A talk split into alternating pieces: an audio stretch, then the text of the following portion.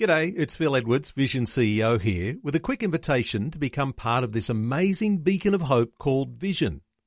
Together we can put our love into action to help people of all kinds build or rebuild their lives on the truth of God. Please consider the part you can play during our upcoming Visionathon appeal, remembering that it's your support that makes Vision possible, including this podcast. Audio on demand from Vision Christian Media. Are you looking for a way to reach friends and family with the message of the gospel? Invite them to come and hear Dr. Michael Youssef on the evening of November 26th at the International Convention Centre in Sydney, Australia. Do you stand in need of salvation? Only Jesus can meet that need. Along with singer and songwriter Mac Powell, formerly of Third Day. Learn more when you visit ltw.org. ltw.org. For many around the world, next week is Thanksgiving. It's also one week closer to Dr. Youssef visiting Sydney. Today on Leading the Way, Dr. Youssef has a challenge from Jesus' letter to the church in Philadelphia about being faithful to Christ and sharing his love to others.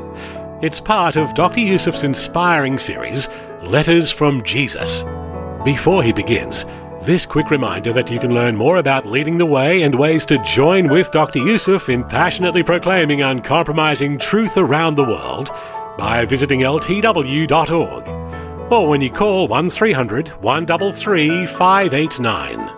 Now, though, listen as Dr. Youssef begins this episode of Leading the Way.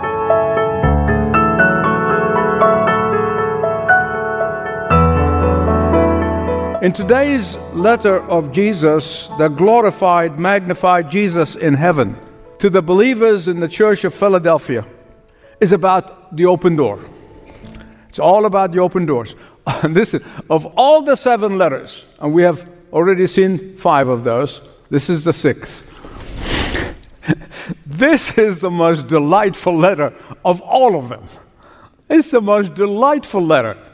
These people must have brought joy to the heart of Jesus. Because in this letter in, to the church of Philadelphia, and that's not Pennsylvania, this is the church of Philadelphia in Asia Minor, there is not a single sin in which he's chastising them for. You don't find a, a compromise to point out to. You do not find false teaching that he's warning them against. There is no false teachers that they need to purge from their midst, as we've seen in the other churches and the other locations.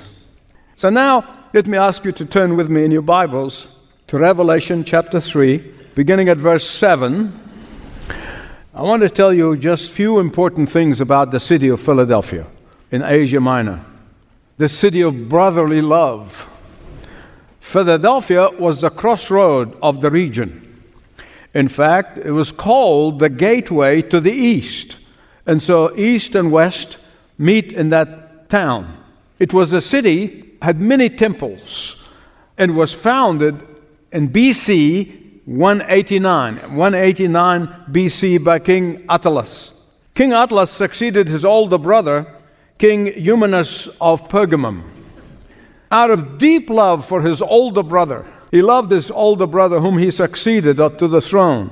King Attalus named the city Philadelphia or brotherly love. It was a city that stood as a memorial for the love of a two brothers have for one another. But beyond all of that, it's because Philadelphia was strategically located, strategically placed as the gateway between the east and the west.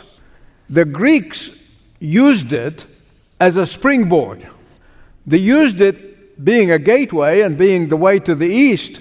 The Greeks used it to take and propagate the Greek culture, the Greek language, the Greek philosophy to the rest of the world. Some of you might be asking, well, why the Greeks were so anxious to export their philosophy and their culture and their language and, and so on? And that's a great question. And I'm really very happy to answer it. Because the Greeks back then considered themselves to be more sophisticated than the rest of the world. I mean, they were cut above. they are refined and have refined culture.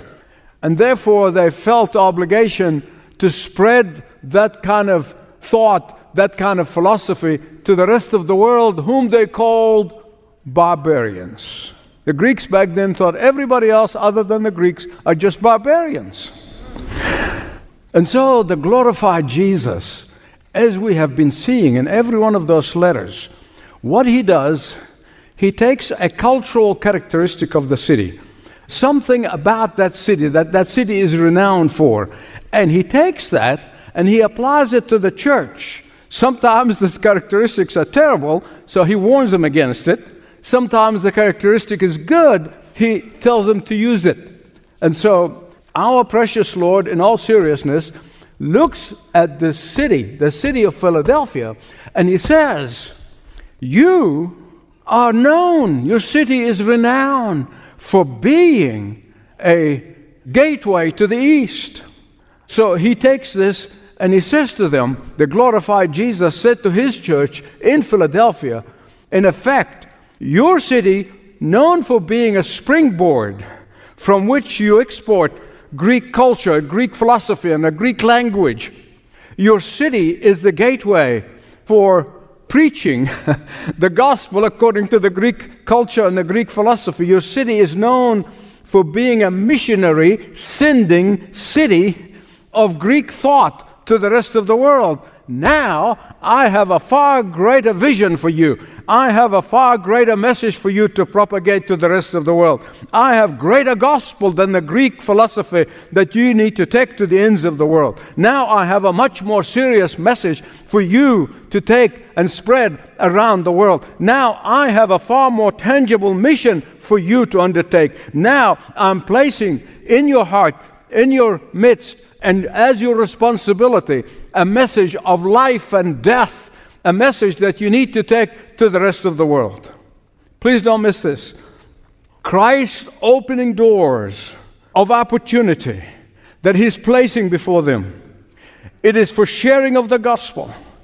And my beloved friends, right now, we have unique opportunities for sharing the gospel with our neighbors, with our friends, the great news, the best news. Who does not want to know that their sins are forgiven and they've been set free from guilt and sin? Who does not want to know that when they close their eyes in death, they can be assured of eternal life in heaven? That is the good news of the gospel, and that is the message we have. And if there is a foundational verse in this letter, it's in verse 8. Underline it in your own Bible. Behold, I have set before you an open door. Beloved, you know and I know that God always provides opportunities for us to share our faith. God always opens doors that no one can shut. God always provides us with people who have open hearts and open eyes to hear the good news of the gospel. But the question is listen to me, the question is do we have the spiritual eyes to see it? Do we have the spiritual sensitivity to recognize it? Do we have the courage to seize the opportunity? Are we willing to walk through these open doors that God has opened before us? Oh, to be sure, the believers in Philadelphia, they were facing many obstacles, they were facing many difficulties. They were facing opposition. They probably had their own weaknesses that contend with. They probably had lots of handicap. They probably have lots of excuses as to why they cannot take advantage of these open doors. Here's a fact these doors of opportunities will not remain open forever. They will not remain open forever. Please listen to me. Every time I'm expressing an opinion, I let you know ahead of time that it's only an opinion. I would never put my own thoughts or my own ideas or my own opinion on par with thus says the Lord.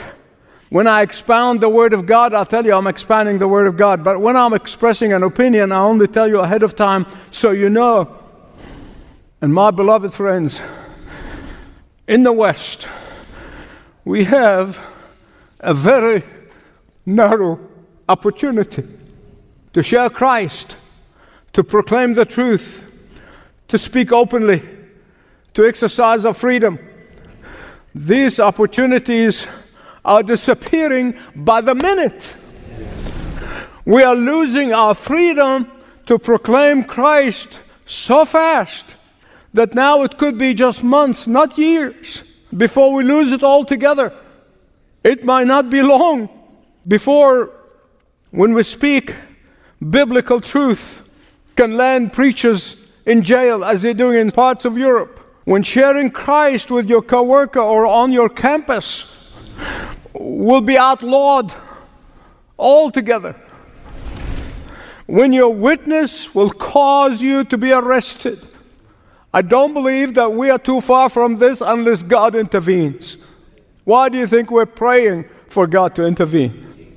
Please, please, please do not think that I'm exaggerating. I really am not.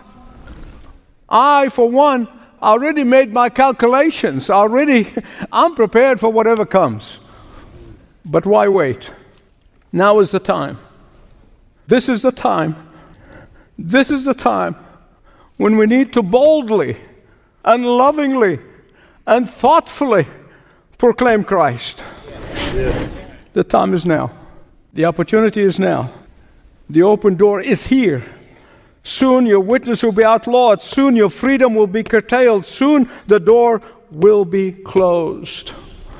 The door of opportunity will be shut. Question Why are these doors that are open now for possibly the last time?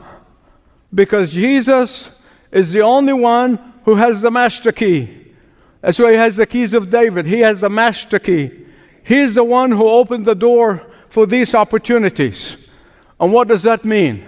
That when we soon lose our freedom, when we soon lose our religious liberty, when we soon lose the chance to proclaim the gospel, it will be because Jesus shut that door. Not the politicians on the right or the left, not the government, not even those who are God haters, not the militant groups. No, no, no, no, no, no, no, no, no, no, no. They are mere instruments in God's hand. You may be saying, Michael, but why? Why would God shut those doors? I want to tell you why. Listen to me very carefully. What I'm giving you is from the Word of God. Because God has infinite patience with His unfaithful, slothful children. But that patience is limited, it will soon come to an end. As if God is saying, You did not want to go to church? I will shut the churches with a virus. You don't want to witness? I will make it impossible and illegal to witness. You don't want to intercede and pray and walk through the doors that I have opened, I will shut those doors. In other words, God gives us more of what we want. You read it in the scripture. In the first plagues in Egypt, Moses who goes to Pharaoh back and forth and back and forth. And in the beginning it says Pharaoh hardened his heart. And it kept saying Pharaoh hardened his heart. And then a little while later it says God hardened Pharaoh's heart. What is happening? God is saying, Pharaoh, you harden your heart, I'll give you more of what you want. Jesus is the one who has all authority. How much of the authority? All. Therefore, go. That's what he said before he departed. He said, All authority in heaven and earth is mine. Go. I remember clearly after September 11, the President of the United States said, We need to take the fight to the enemies. Why? Because he understood that to have victory, you cannot only be on the defensive. You cannot only be on the defense, you have to go on the offensive. Beloved, it is the same in the spiritual warfare. It's the same in the spiritual with those heavenly beings. The Bible said our fight is not with flesh and blood, it's not with people, but it is with principalities and power. So many Christians are sitting on their blessed assurances and saying, Oh, I'm under attack of Satan. I'm under attack of Satan. Let me tell you something. If you're not under attack of Satan, you're not doing anything worthwhile. While in reality, we don't just sit there and say, Satan is attacking us. We need to storm Satan's stronghold. We need to invade Satan's territory. We need to go on the offensive and do it in the name of Him who said, All authority in heaven and earth has been given to me. And therefore, I can invade Satan's territory. I can rescue the perishing. We can heal the wounded. We can bind the broken hearts. And yes, we can set the captives free in Jesus' name. In Jesus' name. In Jesus' name. We don't have much time left. The enemies of the cross are constantly plotting. The enemies of the cross are constantly planning. The enemies of the cross are constantly strategizing. The enemies of the cross are deceiving so many unfaithful, weak Christians. And we have precious little time left to sit back and do nothing. Instead, instead, we're fighting with each other over some silly things. Silly things Families are divided, churches are divided. And Satan is loving it. He's loving it. He's laughing in his sleeves. The door will be shut. The opportunity will disappear. The favor we have now will be no more. But I need to hasten say to the faithful, obedient, conquering believer who will walk through these open doors the resurrected Jesus, the glorified Jesus, the mighty Jesus gives a threefold promise. Threefold promise. I want you to look with me in the scripture. The church in Philadelphia had three major obstacles. Don't miss that. Don't miss that. See, those things are not wasted on Jesus. He names the three major obstacles, and then he immediately gives them a threefold promise. First of all, they had little strength of their own. They were timid, they were reluctant, they were fearful. And secondly, the religious fanatics, the religious zealots, were persecuting them and they're turning them to their enemies, to the authorities. And thirdly, they have a huge threat hanging over their head. This huge tribulation is coming, persecution is coming. And that is why our resurrected, glorified Jesus gave them threefold promises to match every one of those three challenges. Only if they walk through the open doors, only if they shake off their reluctance and go forward in obedience, only then, only then, He will bless these faithful believers. Before I get to the threefold promise, I want to point something to you. Those of you who have it in your Bible, you can underline it. Every one of those three fold promises I will, I will, I will. You notice that? Say those with me. I will, I will, I will. I will vindicate you. I will protect you. I will keep you in the hollows of my hand. I will ensure very heaven itself for you. You know, I meet people all the time who worried sick about their safety and their securities. They worried about their children. They worried about their grandchildren. Jesus promised that when we are faithful, when we are obedient, when we walk through the doors that He opens, He said, I will ensure your eternal safety. Nobody can touch you. Look at verse 10 with me. Because you have kept my word, I will keep you. Because you have kept my word, I will keep you. You have Jesus' own word on it. Because you proclaimed my word, I will put a hedge of protection around you from enemy's attack. And secondly, he said, I will make these faithful, obedient believers who conquer in my name to be pillars in God's temple. Why did he say that? Philadelphia was filled with temples, filled with temples. And they know what these temples will look like. They all have pillars inside of those temples because these pillars spell out stability. These pillars spell out permanence. These pillars spell out immovability. These pillars spell out honor that can only come from God.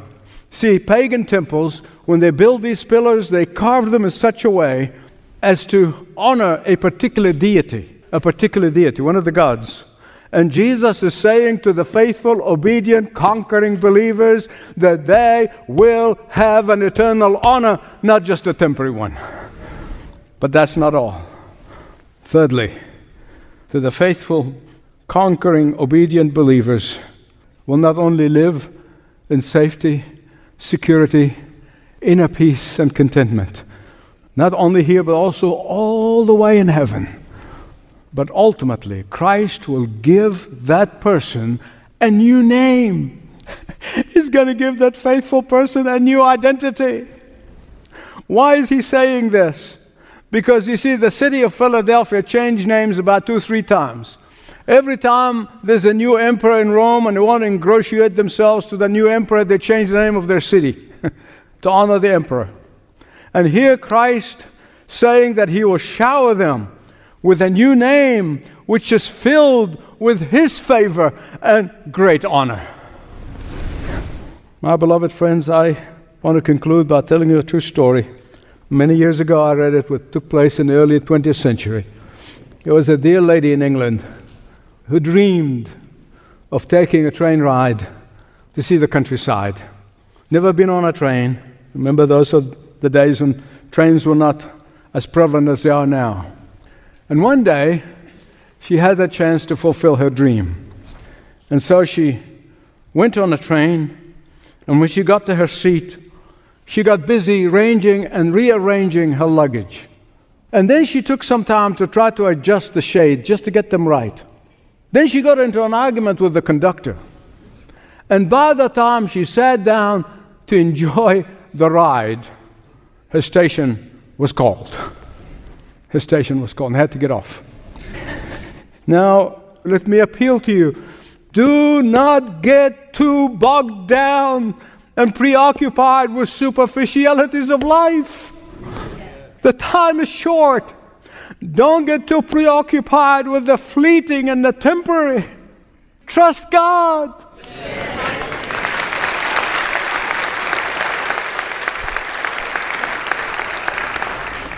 He will do far more greater than you can imagine if you put your trust in Him. Give Him room to work. Don't get too preoccupied with silly things that divide us and make Satan rejoice. Soon the train of life reaches its destination and regret washes over you regarding wasted opportunity. Don't let that happen, I plead with you. Come to the Lord now. Seize the opportunity now. Go through the open doors now. Experience His victory now. Now. The Bible often says, now is the hour. Now is the time. Don't put it off. You're listening to the Bible teaching of Dr. Michael Youssef. This is Leading the Way. Maybe it would be helpful for you to spend some time speaking with one of Leading the Way's pastors about spiritual things. Start a conversation by filling out a short form at ltw.org/jesus. No doubt you've noticed that the cost of living has skyrocketed in recent months. Petrol, groceries, everything you need for life costs more than ever. Well, let's talk about something that's free. Start by grabbing your mobile device or booting up your computer or laptop and click over to ltw.org. Then look for the store link near the top of the page. Now click on Free Digital Resources. Currently available items will load, but there are several items that you'll find valuable for living a faithful Christian life. One is the Jesus the Only Advent Devotional. As we quickly approach Advent season, this would be a great resource. Another is the prayer that God answers. You'll see how the Lord's Prayer can radically change your life, leading you to experience power in prayer like never before. Both Jesus the Only and the Prayer That God Answers are available when you visit ltw.org. Remember, you can also speak to a friendly ministry representative when you call 1300 133 589. 1300 133 589. On behalf of Dr. Michael Youssef, please accept this invitation to listen again next time for more Leading the Way audio.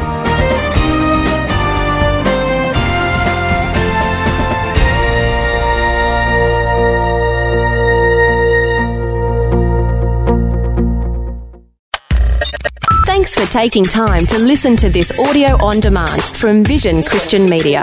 To find out more about us, go to vision.org.au.